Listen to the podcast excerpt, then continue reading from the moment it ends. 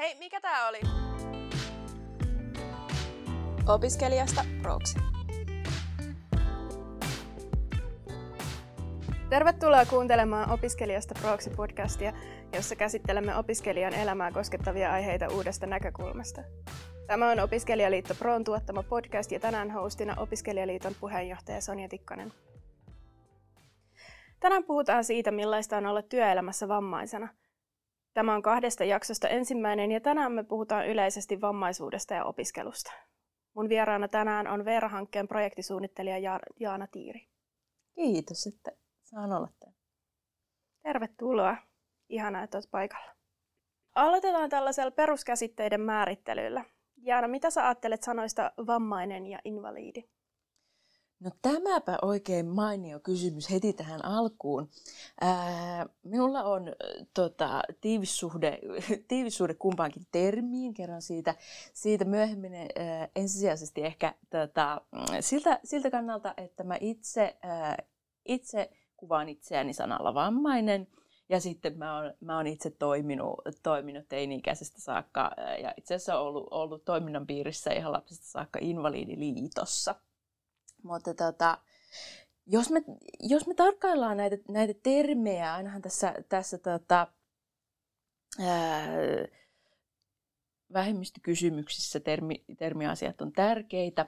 Mm, ja tota, tuntuu, että erityisesti tähän tähän vammainen termiin, jota tosiaan esimerkiksi itse käytän ihan identiteettini nimenä, niin suhtaudutaan tosi kaksinaisesti. Mm.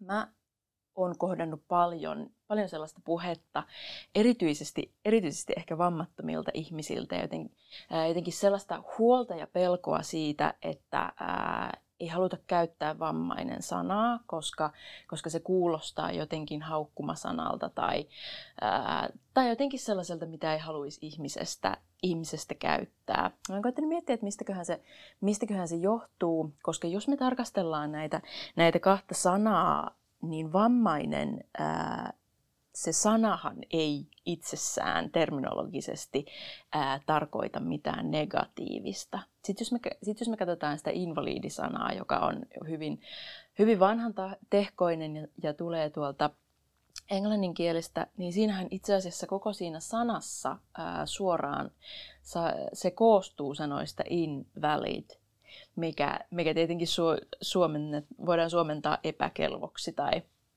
ää, niin edespäin, niin itse asiassa se sana jo sisältää ää, merkityksessään sellaisen negatiivisen konnotaation, mitä vammainen sana ei sisällä. Niin musta se on kiehtovaa, miten paljon tunteita se vammainen sana herättää. Totta kai mä uskon, että se johtuu paljon myös siitä, paljon myös siitä, että vammainen sana valitettavasti käytetään haukkumasanana, erityisesti vaikka tuolla koulumaailmassa. Mm, mutta se, ja sen takia sen takia ihmiset liittää siihen negatiivisia, negatiivisia asioita, mutta siinä mä ehkä haluaisin kohottaa, kohottaa ihmisten mieliin myös sellaisen asian, että esimerkiksi sana homo on myös hyvin, hyvin valitettavasti yleisesti käytetty haukkumasana, haukkumasana erityisesti myös tässä koulu, koulu, kouluympäristössä, mutta jostain syystä siitä sanasta ei käydä samanlaista keskustelua, että, ää, että homo, homo-ihmisten pitäisi käyttää itsestään jotain toista nimeä, koska sitä käytetään myös haukkumasanana, vaan se on ihan selkeästi identiteettiä kuvaava sana. Niin mä suhtaudun vammainen sanaan samalla tavalla. Se on mun identiteettiä kuvaava, kuvaava sana. Ja se, että mitä, mitä vammainen sanalla sit itse asiassa tarkoitetaan, niin on tietenkin sitten isompi kysymys. Okei, kiitos tästä selonteosta. Haluaisitko kertoa muutamalla sanalla itsestäsi? Kuka sä oot? Ja... Joo, mä oon Jaana Tiiri. Työskentelen projektisuunnittelijana Veera-hankkeessa. Veera-hanke on vammaisten tyttöjen ja naisten oikeuksia ja vertaisuutta edistävä hanke, kolme, kolmivuotinen ja tällä hetkellä ollaan viimeisessä vuodessa, että jännittäviä, jännittäviä aikoja edessä. Tätä hanketta hallinnoi Rusetti ry, joka on Suomen valtakunnallinen vammaisten naisten yhdistys. Tehdään naiserityistä, naiserityistä työtä vammaisten tyttöjen ja naisten, naisten parissa. Mä itse olen tota, 25-vuotias, pari vuotta sitten sosionomiksi valmistunut.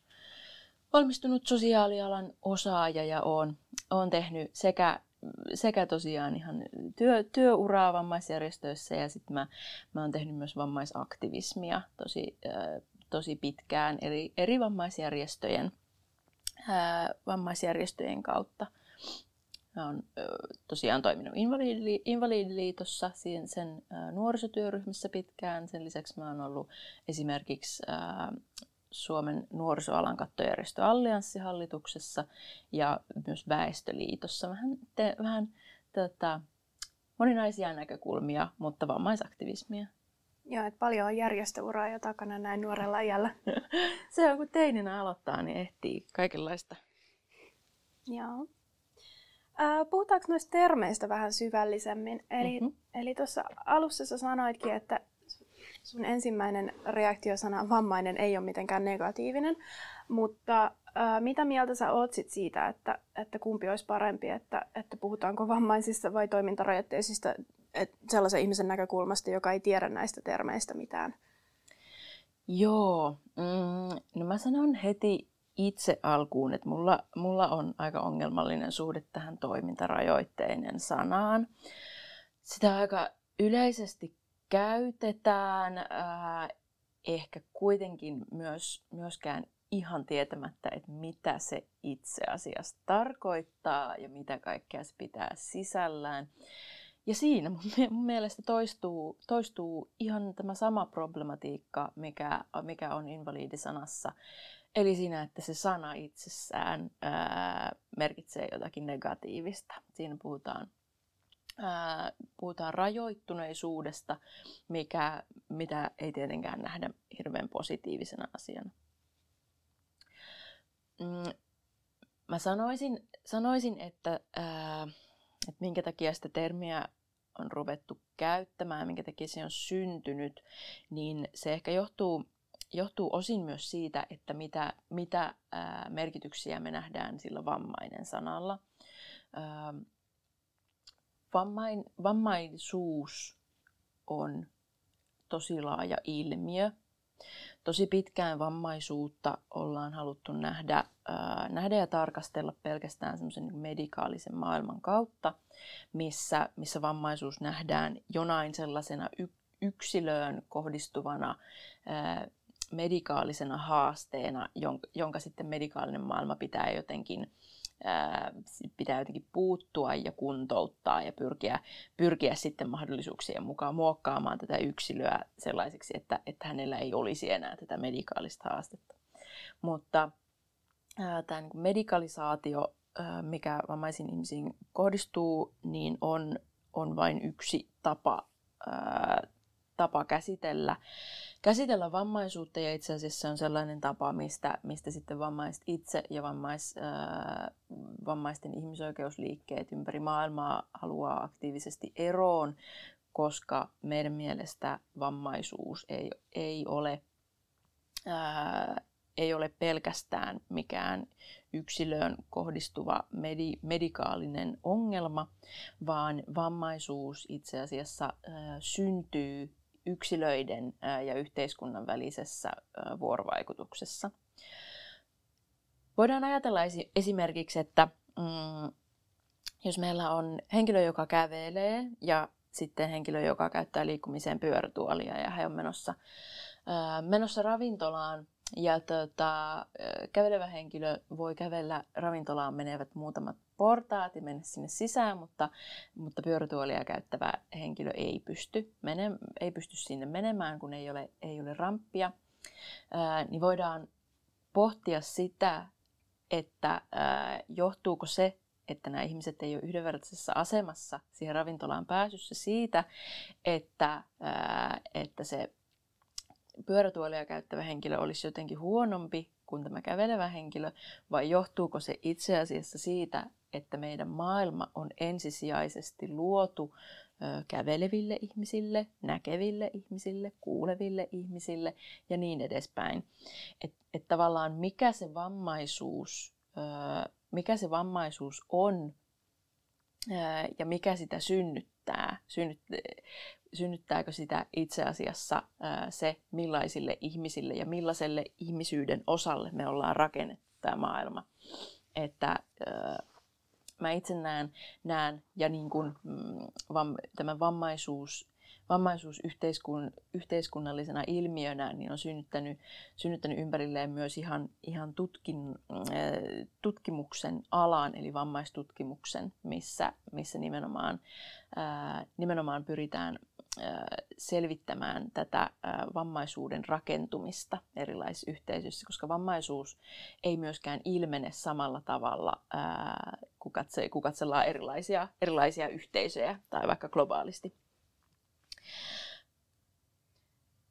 Joo, että, että itse pidän vammaisuutta sekä, ja sitä vammainen sanaa sekä omana, omana identiteetin osanani että myös, että myös laajempana ilmiönä, niin mä en näe syytä sille toiminta, toimintarajoitteinen sanan käyttämi, käyttämiselle.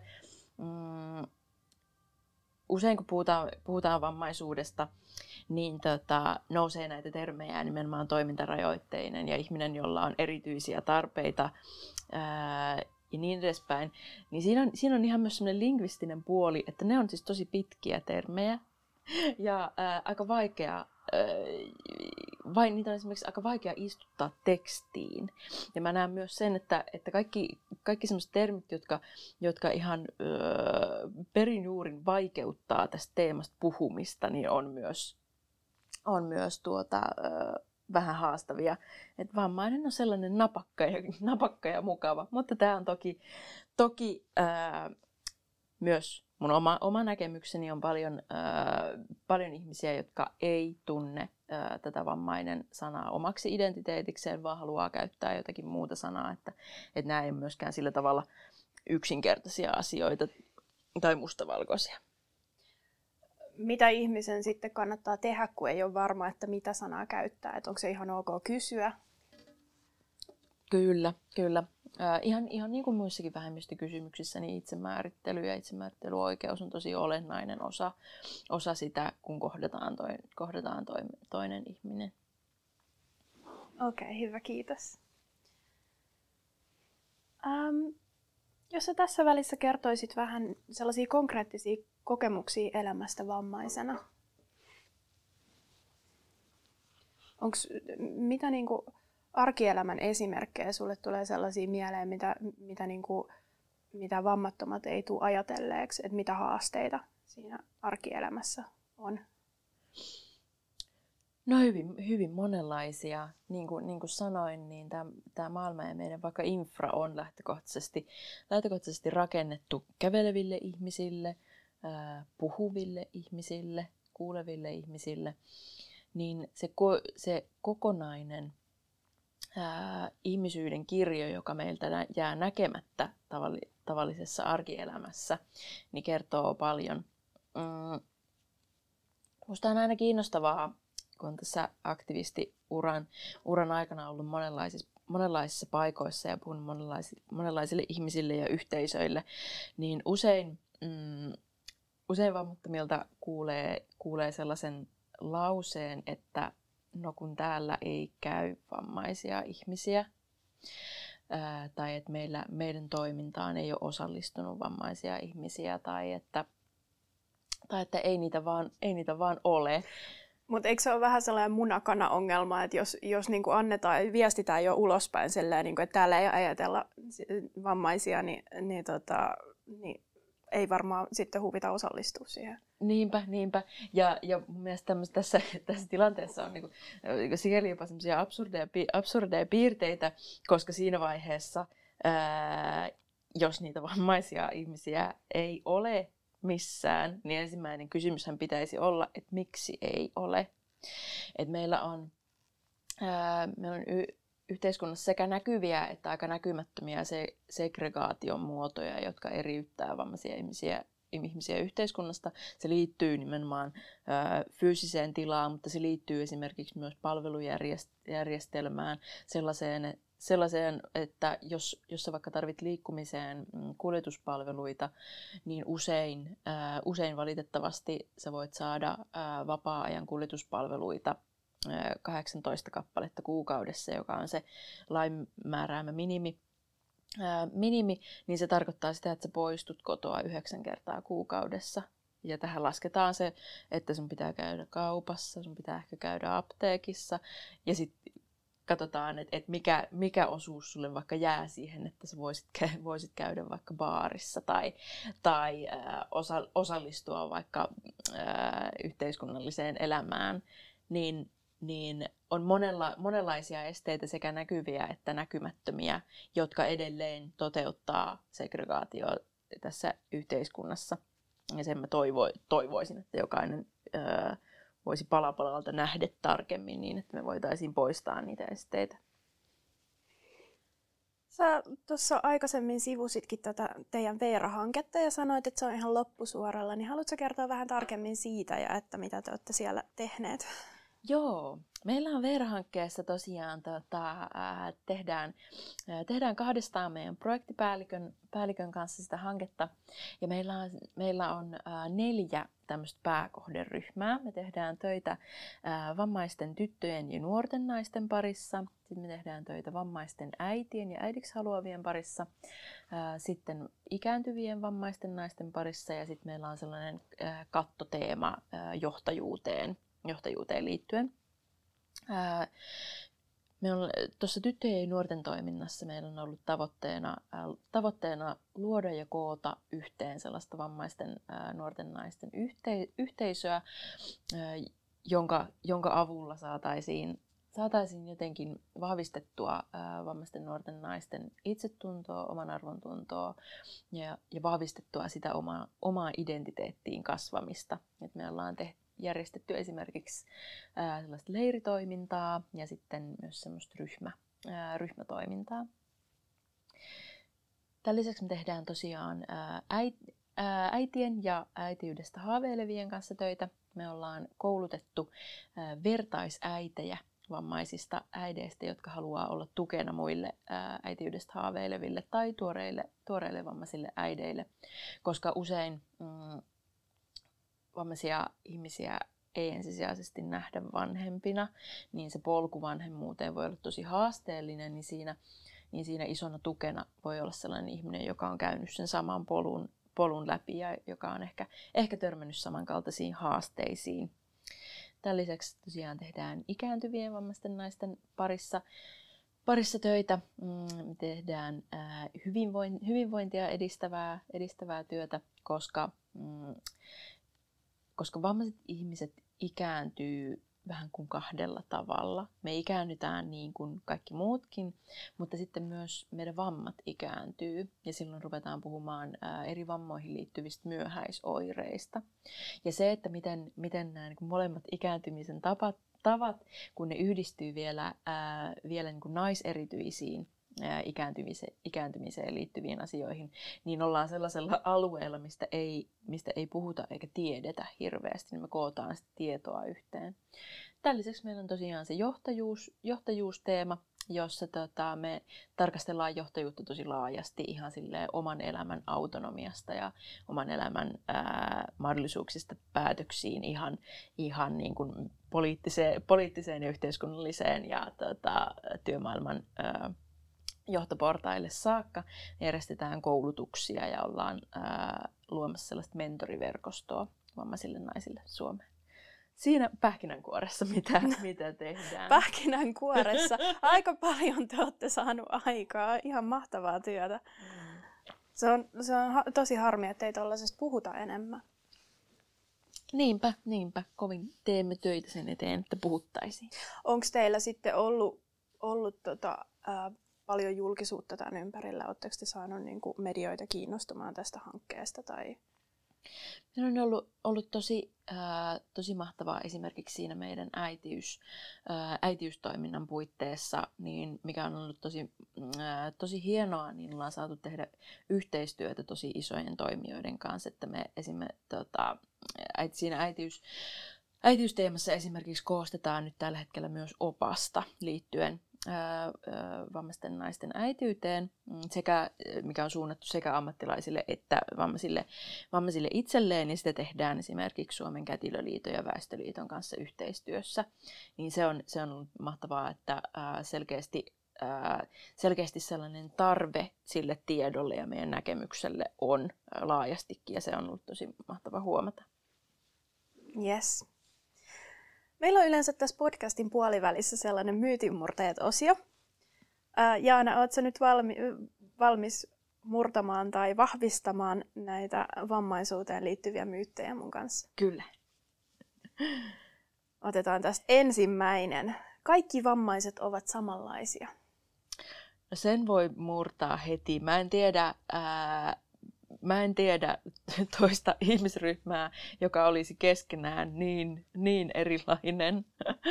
että sitten tosiaan, kun puhutaan vammaisten y- yhteisöstä, niin meillä, meillä on vaikka mitä. On, on tota, aistivammaa, on fyysistä vammaa, kehitysvammaa, neuroepätyy, neuroepätyypillisyyttä. Me ollaan tosi, tosi, tosi moninainen jengi ja ja tota, silloin kun on tavannut yhden vammaisen, niin silloin on tavannut yhden vammaisen ihmisen. Yes. Seuraava myytti. Vammaisuus on aina fyysistä. Tosiaan, niin kuin sanoin, niin, niin ei, ei. Ja, ylipä, ja ylipäätään nimenomaan ää, tähän, tähän liittyy just se keskustelu siitä, että, että tota, me ollaan tosi moninainen, moninainen ää, porukka ja sitten toisaalta siihen, että, ää, että vammaisuus on, ää, on ja on myös yhteiskunnallinen ilmiö. Että, se, että tota, ää, mun mielestä meidän olisi, olisi aika tavallaan nähdä, nähdä se, että vamma, vammaisuus syntyy siinä ihmisten ja yhteiskunnan, yhteiskunnan rakenteiden ää, vuorovaikutuksessa, eikä, eikä sitä voi typistää miksikään tällaiseksi, tällaiseksi niin kuin yksilön, yksilön medikaaliseksi tilaksi. Et mielenterveysongelmistahan puhutaan nykyään ihan hirveästi, mutta harvoin siinä kontekstissa, että se liittyisi jotenkin vammaisuuteen. Näinpä, mikä, mikä on mielestäni kiinnostavaa, kiinnostavaa koska äh, monessa tapauksessa, kun puhutaan mielenterveyden haasteista, niin äh, voidaan myös argumentoida, että onko kysymys siitä, että äh, että meidän yhteiskunta on ja meidän elämän rytmi ja vaikka, ja vaikka työelämä on, on yksinkertaisesti luotu ja muovautunut tietynlaisille mielille, ää, joista tietynlaiset, to, toisenlaiset mielet vaan tippuu ulos siitä, siitä jatkumosta, niin mun mielestä voidaan hyvinkin argumentoida, että, että onko silloinkaan kysy, kysymys sellaisesta niin kuin yhden ihmisen ö, fyysisestä haasteesta, vaan, itse, vaan itse asiassa rakenteellisesta haasteesta. Ja mun mielestä, ää, ja mun mielestä me ollaan toisaalta, toisaalta ää, nyt kun ää, tota, ää, mielenterveyskriisistä luojen kiitos puhutaan enemmän, niin musta tuntuu, että että kohta me ruvetaan olemaan valmiita sille keskustelulle. Ja musta on, musta on tosi ihanaa, että esimerkiksi ää, YK-vammaisten ihmisten oikeuksien yleissopimus, jonka Suomi on ratifioinut 2016, niin siellä, sinne on kirjoitettu yksi määrittely tästä vammaisuudesta. Ja mä, näen, mä näkisin esimerkiksi aivan hyvin, että mielenterveyden haasteet sisältyy siihen. Niin musta olisi tosi kiinnostavaa tavallaan nähdä ja laajentaa sitä keskustelua nimenomaan siihen, että miten sitä vammaisuutta rakennetaan yhteiskunnassa. Onko se tällä hetkellä sitten mielipiteitä jakava aihe niin kuin, ä, vammaisyhteisön sisällä, että kuuluuko myöskin mielenterveyden, on, mielenterveyden ongelmat siihen? On varmasti, on varmasti. Ja, tota, ja varmasti myös, ää, varmasti myös niin kuin mielenterveyspuolella mm. sitten tota, just kaikki sellainen, että voinko, voinko sanoa itseäni vammaiseksi, haluanko sanoa itseäni vammaiseksi, mitä vammaisuus tarkoittaa. Just se sama keskustelu, mistä, mistä puhuttiin alussa. Ja toki siinäkin on tärkeää, tärkeää nimenomaan kunnioittaa sitä itsemääräämisoikeutta, itsemääräämis- ja itsemäärittelyoikeutta. Yes. Kolmas myytti. Vammaisuutta pitää sääliä.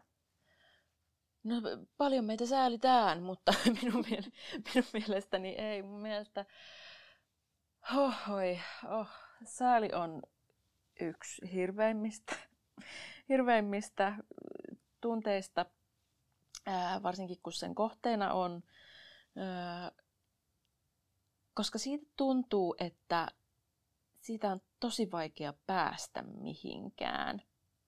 Minusta on tosi kiinnostavaa kiinnostavaa vertaa niin kuin omassa elämässä.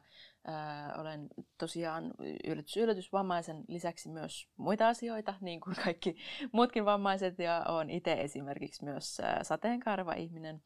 Ja sitä kautta sitä kautta kohtaa, kohtaa toki niin kuin syrjintää, mikä, mitä sateenkaari-ihmiset kohtaa, sellaista äh, inhoa, ja, inhoa ja vihaa, mm, mikä, ja sitten toisaalta taas vammaisena ihmisenä, kun tulee nähdyksi sellaisena, niin sitten kohtaa usein tätä sääliä, mikä on ihan hirveätä ihmisten äh, tota, ei lähtökohtaisesti pidä, pidä sääliä, sääliä vammaisia ihmisiä, koska koska se on kiinnostava tunne lähteä, lähteä jotenkin kohtaamaan sellaista ihmistä, joka säälii sinua. Mm, siihen liittyy jotain sellaista, että, että se toinen ihminen näkee vaikka minun elämäni niin kauheana, että ei haluaisi missään tapauksessa sitä omalle kohdalleen tai läheistensä kohdalle. Ja se tuntuu itsestä tosi pahalta, koska minä olen hyvinkin elämän iloinen ihminen, minun elämäni on tosi mukavaa, ää, niin en ymmärrä, miksi minua, minua pitäisi sääliä. Mutta jotenkin ää, se, että miten siihen sääliin voi puuttua, tuntuu tosi haasteelliselta, koska jos sitten kun kohtaa, kohtaa vihaa ja inhoa, että jos, jos on vaikka ihmisiä, joita inhottaa homoseksuaalisuus, ää, niin jotenkin sitä voi lähteä purkamaan ehkä sellaisella, että me ollaan ihmisiä täällä kaikki, että hei haloo, että miksi inhoat toista ihmistä. Ää, toki niin kuin, se voi toimia tai sitten olla, olla toimimatta, mutta jotenkin sitä, sitä voi lähteä kohtaamaan, koska, ää, koska siihen, siihen liittyy se ajatus siitä, että toinen ihminen ajattelee negatiivisesti toisesta ihmisestä. Mutta sitten kun me mennään sääliin, niin asiat muuttuu aika paljon hähmäisimmäksi, koska se sääli usein lähtee tavallaan positiivisesta tunteesta. Se ehkä lähtee siitä, että joku näkee minut vammaisena ihmisenä ja ajattelee, että voi voi, kun, kun ton elämä voisi olla niin paljon parempaa, jos se ei olisi vammainen.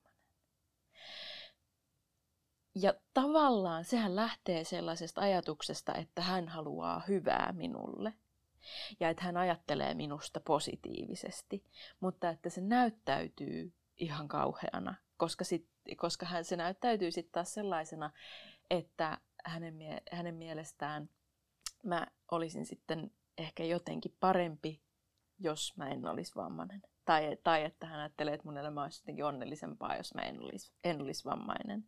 Tai että vammaisuus olisi lähtökohtaisesti kärsimystä, mitä se ei ole.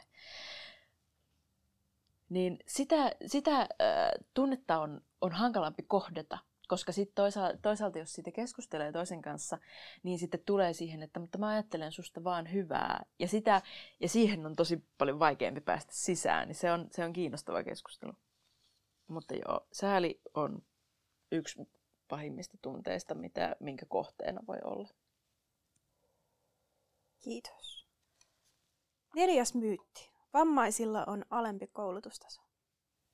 Mm, se on kiinnostava myytti ja tämä on varmaan sellainen, mikä, eikö, eikö siinä myytin murtajat ohjelmassa niillä on se murrettu ja sitten ei murrettu ja sitten on se plausible tai jotain, jotain. Tästä, koska tätä on tosi vaikea sanoa, koska ensinnäkään ää, niin kuin puhunut, vam, vammaiset on tosi laaja joukko, mä, ja mä en, en usko, että, olisi, että meillä olisi minkäänlaista niin kuin, jotenkin ä, lopullista dataa siitä, että tässä on kaikkien vammaisten ihmisten, ihmisten koulutustaso, mutta se, minkä mä, se minkä, myytti, minkä mä uskon, että voidaan murtaa, on se, että mä uskon, että ää, ää, yleinen stereotypia on se, että et tosi tosi iso osa vammaisista olisi alemmin koulutettuja, ja se ei ole totta, vaan, vaan itse asiassa ää, vammaisissa, vammaisissa ihmisissä on paljon, paljon niin kuin hyvinkin korkeasti, koulute, korkeasti koulutettuja,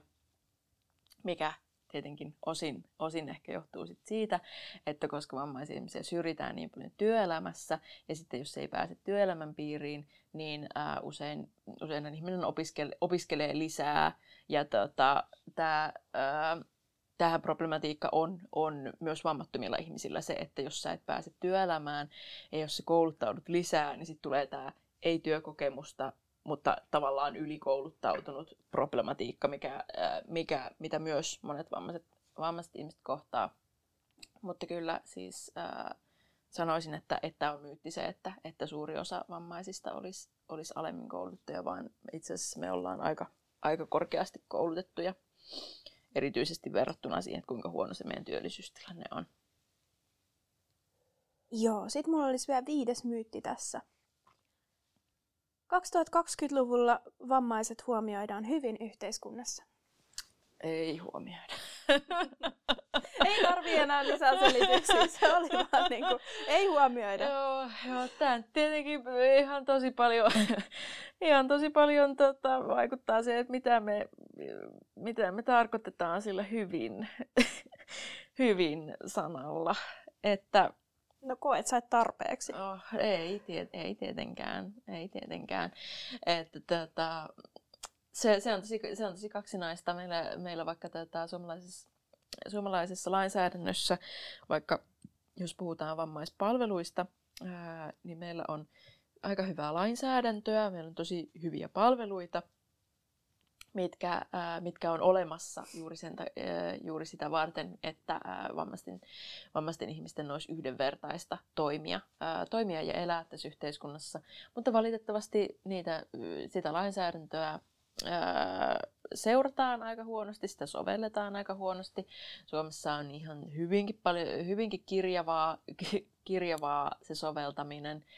Ja just vaikka sellainen, että, että vaikka meillä on lainsäädännössä esteettömyyteen liittyviä standardeja, niin edelleenkään, ää, edelleenkään jos, jos rikkoo näitä esteettömyyteen liitty, esteettömään lainsäädäntöön liittyviä standardeja, niin siitä ei ää, ole varsinaisesti mitään sanktiota, ää, sanktiota määritelty. Ja ihan jo, ihan jo sellainen ää, sellainen tavallaan, että vaikka meillä on esteettömyyteen liittyvää lainsäädäntöä, niin se ei tarkoita, että, että yhtäkkiä sillä samalla hetkellä, kun se laki on säädetty, niin vaikka fyysisistä tiloista tulisi esteettömiä, vaan edelleen aivan valtaosa suomala- suomalaisesta infrasta on esteellistä. Ja, että se ei, se ei, sen muuttumiseen ja muuttamiseen menee tosi tosi paljon aikaa. Vammaisaktivismi on tehty Suomessa aika kauan. Koet sä, että Suomi on jollain tavalla edelläkävijä näissä vammaisasioissa? Mm, toki äh, toki Suomi, Suomessa on tehty, tehty tota, huikeita vammaisaktivismia ja meillä, meillä totta kai äh, Suomessa on ollut ihan globaalistikin, globaalistikin niin vammaisaktivismin ää, erittäin, iso, erittäin isoja, isoja nimiä, jotka on saanut ihan, ihan globaalisti, jos ajatellaan vaikka sitä YK, YK ää, tota, vammaisten ihmisten oikeuksien yleissopimusta ja siinä olevia, siinä olevia sisältöjä, niin on ollut, on ollut huikeita, huikeita suomalaisia, jotka on ollut mukana, ää, mukana tekemässä niitä, että suomalainen vammaisaktivismi on on maailman kärkitaso, kärkitasoa, mutta, tota, ää, mutta se, että, että onko, onko Suomi valtiona omaisasioissa jotenkin edelläkävijä, niin, niin en nyt sanoisi. Siinä, siinä tavallaan on, on, on just sama, sama, mitä sanoin äsken, että meillä vaikka lainsä, lainsäädäntö on ihan ok, mutta että se, että miten sitä hyödynnetään ja sovelletaan vaikka ää, alueilla, niin, niin siinä on tosi paljon kirja, kirjavuutta ja just ää, esteettömyyteen ja saavutettavuuteen liittyvät, liittyvät tota, haasteet ja just vaikka se tota, työllisyysprosentti, mikä on naurettavan alhainen, ei ole mitenkään korkeampi kuin jossain muualla, että, että kyllä meillä pitkän matka on, on sellaiseen etulyöntiasemaan. Millaista vammaisaktivismia sitten Suomessa tehdään FERA-hankkeen lisäksi?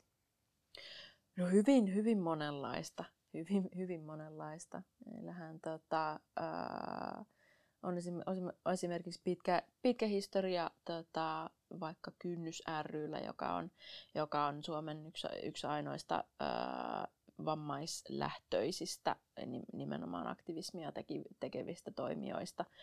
Ja tota, Suomessa tehdään niin kuin, niin kuin muussakin, ää, muissakin kysymyksissä, niin aktivismia hyvin monella tasolla. On, on ää, ruohonjuuritason aktivisteja, jotka, jotka taistelee armokkaasti sen puolesta, että vaikka omalle paikkakunnalle tulisi, äh, tulisi esteettömyysratkaisuja ratkaisuja eri paikkoihin ja sitten toisaalta meillä on, meillä on niin kuin vahvoja, äh, vahvoja yhteenliittymiä eri, äh, eri edunval- edunvalvontajärjestöjen ja aktivistitoimijoiden toimijoiden välillä, jotka sitten tekee ihan ministeriötason tason vaikuttamista siihen, että, että me saataisiin esimer- esimerkiksi tällä hetkellä, tällä hetkellä käynnissä oleva vammaispalvelulakien uudistusprosessissa saataisiin mahdollisimman hyviä, hyviä ja yhdenvertaistavia palveluita, niin hyvin monella tasolla, tasolla toimitaan.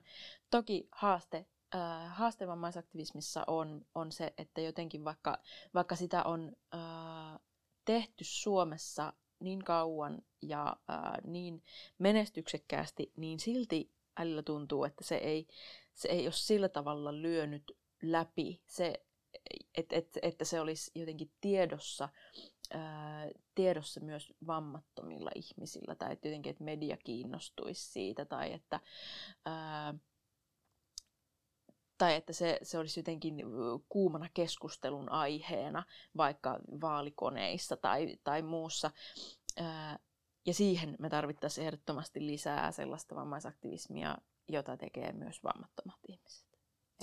Joo, toi median rooli on tosi mielenkiintoinen ja palataan siihen vähän myöhemmin, mutta mä kysyn tässä ensin, että, että tota, eikö opiskelussa ole aika paljon haasteita saavutettavuuden ja esteellisyyden kanssa. Ja jos me aloitetaan ihan siitä, että, että me määritetään noin termit, saavutettavuus ja esteellisyys, mitä eroa niillä on? Joo. Mm, este, esteellisyys ja sen sanapari esteettömyys, niin äh, sillä, sillä ehkä perinteisesti ollaan, tar- ollaan tarkoitettu ja tarkoitetaan nimenomaan semmoista fyysistä, äh, fyysistä esteellisyyttä, eli esimerkiksi portaita ja tuota, äh, niin, niin edespäin. Ja, mutta saavutettavuus on sitten otettu siihen rinnalle sellaiseksi, äh, sellaiseksi laajemmaksi termi, laajemmaksi termiksi, koska tosiaan saavutettavuutta on hirveän monenlaista. Tosi, tosi monelle, kun puhutaan, puhutaan tätä vammaisista ihmisistä, niin tulee ensimmäisenä mieleen just se hissit ja, hissit ja rampit, mutta että, ää, mutta että kun saavutettavuus ja se, että jokainen voi toimia yhdenvertaisesti tässä yhteiskunnassa, niin tarkoittaa hyvin paljon kaikkea muuta. Saavutettavuus voi tarko- tarkoittaa esimerkiksi viestinnällistä saavutettavuutta, sitä, että millaista kieltä me käytetään, käytetään viestinnässä, tuota, miten, miten erilaista viestintää voi, voidaan ää, lukea vaikka erilaisilla lukuohjelmilla. Saavutettavuutta voi olla se, että minkälaista valaistusta me, ja, äänen, ja äänitasoja meillä on erilaisissa tiloissa. Se voi olla hyvin, hyvin monenlaista, asi, monenlaista asiaa, eikä pelkästään sitä fyysistä fyysistä infraa, niin, äh, niin saavutetta, saavutettavuudella yleensä tarkoitetaan nimenomaan sitä, sitä laajaa kuvaa siitä, että minkälaisia, minkälaisia erilaisia äh, muutoksia ja ratkaisuja me tarvittaisiin tähän koko meidän yhteiskuntaan niin, että jokainen voisi täällä toimia. Niin tosiaan, miten toi saavutettavuus ja esteettömyys tai niiden puute sitten näkyy opiskeluelämässä? No Esimerkiksi esteettömyyden puute näkyy hyvin siinä, että niin kuin puhuin siitä, siitä että rakennuksista ja siitä, että vaikka meillä on esteettömyyteen liittyvää lainsäädäntöä, niin se ei tarkoita automaattisesti sitä, että kaikki rakennukset yhtäkkiä muuttuisivat esteettömiksi, vaan meillä, meillä tätä, esimerkiksi kouluja, niin kaikilla kaikilla asteilla, niin koulurakennuksia on Suomessa paljon, jotka on ää, esteellisiä, joka tietenkin suoraan vaikuttaa siihen, vaikuttaa siihen että, ää, että ketkä siellä voi opiskella ja miten opiskelu sujuu ja miten, miten pääsee, pääsee erilaisiin yhteisöihin siinä, siinä opiskelun, ää, opiskelun aikana. Siinä meillä on Suomessa tosi paljon haasteita. Ja sitten jos mietitään, ää, avataan vielä se saa, koko keskustelu sille saavutettavuuden laajalle, laajalle sateenvarjolle, niin sitten puhutaan siitä, että, että tosi paljon haasteita haasteita meillä on vaikka ihan, ajat, ihan ajatellen sitä, että ää, miten paljon meidän koko opiskeluelämä on muuttunut muuttunut hyvin sellaiseksi vauhdikkaaksi, tuloshakuiseksi, sellaiseksi, että, että jokaisen pitää nopeasti yhdestä putkesta, putkesta mennä läpi. Ja se valitettavasti tarkoittaa sitä, yleensä sitä, että oletetaan vähän, että jokainen, jokainen pystyy opiskelemaan samalla tahdilla, jokainen, mm, jokainen pystyy käymään samoissa paikoissa, jokainen saa, saa nopeasti vaikka työharjoittelupaikkoja tai niin, niin edespäin. Että iso, isoja haasteita on myös sellaisissa, sellaisissa asioissa. Ja, ja sitten meillä on tietenkin, tietenkin myös sitten ihan sellaisia ää, vaikka alakohtaisia stereotypioita, mitkä vaikuttaa vaikka, ää, vaikka opiskelemaan pääsyä. Just jotenkin sellaista, että ää, voiko kuuroihminen päästä tai päästä näyttelijäkouluun, voiko pyörätuoli käyttävä ihminen päästä kokkikouluun. Niin kuin sellaisia stereotypioita on paljon, vaikka, vaikka suoraan ei ole mitään sellaista, se, sellaista jotenkin sääntöä sille, että vammaiset eivät pysty tekemään juuri tätä, mutta, ää, mutta usein se se stereotypia siitä ja jotenkin ajatus siitä, että no ei me nyt jakseta, jakse, jakseta jotenkin mukauttaa tätä opetusta, niin tulee siihen, tulee siihen eteen. Yes. Tuossa äsken puhuttiin tuosta median roolista ja sä aikaisemmin puhuit esimerkiksi siitä, että suurimmassa osassa ravintoloita on portaat. Ää, eli se on käytännössä sitten sama kuin, että olisi pääsy kielletty vammaisilta. Miksi tästä ei puhuta mediassa ja miten kuulija voisi tulla paremmin tietoiseksi tästä saavutettavuuden haasteesta? Se onkin kiinnostavaa. Musta tuntuu, että, musta tuntuu, että se, on, se on valitettavasti niin yleistä, että me ei nähdä sitä.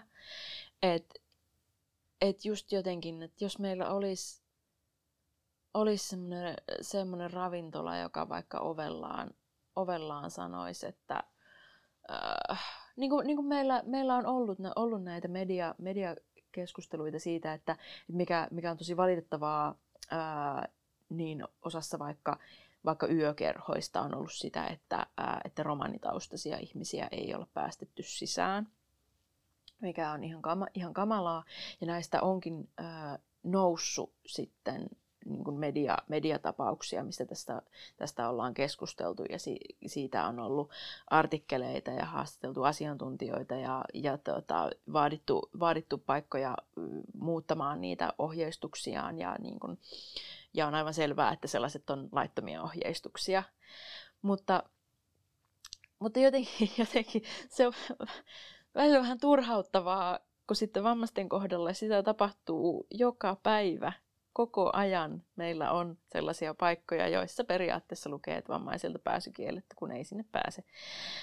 Niin valitettavasti musta tuntuu, että, että, että se niin kuin valtava massa, mikä meille tulisi ja tulee eteen, kun me ruvetaan puhumaan siitä, kuinka suuresta osasta toimijoita me puhutaan, niin, niin siinä tulee varmaan se, että se on niin yleistä, että me ei tajuta, tajutakaan ajatella, ajatella sitä – ja sitten koska, ää, koska vammaiset, vammaiset ihmiset kohtaa tosi paljon yhteiskunnallista segregaatiota, ää, niin voidaan mennä, mennä ravintolaan ja siellä ei ole vammaisia ihmisiä, niin, ja meille ei tule mieleenkään, että miksi täällä ei ole niitä vammaisia, vammaisia ihmisiä, niin sitä mä jotenkin toivoisin, ää, toivoisin että, että jokainen, jokainen meistä voisi voisi ruveta kiinnittämään huomiota siihen, että kun saapuu johonkin tilaan, niin katsoo vähän, että, katsoo vähän, että mitenköhän tänne pääsee, ketkä tänne pääsee, ketkä tänne ei pääse.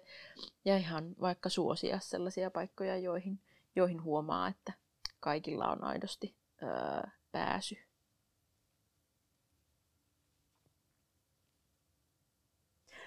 Miten paljon sä ajattelet sitten, että tähän, että vammaisasioista ei hirveästi puhuta, niin vaikuttaa se, että periaatteessa kenestä tahansa voi tulla vammainen? Se on kiinnostavaa. Mä oon pohtinut tätä paljon, koska, koska pohtin tätä vammaista mediakuvaa, että miten, miten, miten tämä voisi, voisi nyt jotenkin tehdä sellaiseksi mediaseksikkääksi. Ja tota, mä oon tosi paljon pohtinut sitä, sitä problematiikkaa siinä, että minkä takia vammaisuus ei kiinnosta enempää, koska me ollaan sillä, mehän ollaan sillä tavalla äh, hirveän avo, äh, avosylin oleva vähemmistö, että jokaisesta voi tulla vammainen ihminen ja me tervet, toivotamme erittäin mielellämme tervetulleeksi, tervetulleeksi yhteisöömme. Mutta, tota, mutta toki siis ää, vammautuminenhan on on iso, iso kriisi, iso identiteetillinen kriisi. Ja mä uskon äh, tietenkään, tässä, tässä, kohti, tässä kohti täytyy, äh, täytyy sanoa, että itsehän siis tosiaan en, en vammautumisesta tiedä mitään, koska olen niin sanottu aina vammainen, eli olen ollut syntymästäni saakka vammainen, niin minulla ei ole mitään tietoa vammattomasta elämästä. Mutta, tota, mutta totta kai tiedän sen, että, tiedän sen, että vammautuminen on kriisi ja mä, ja mä uskon, että se pelottaa ja että sitä, sitä ei varsinaisesti kukaan halua omalle kohdalle.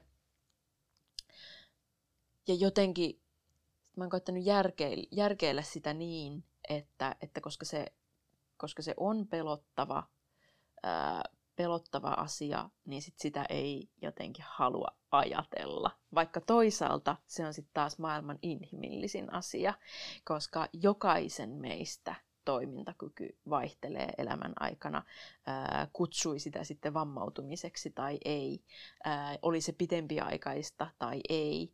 Jokaisen meistä toimintakyky, toimintakyky vaihtelee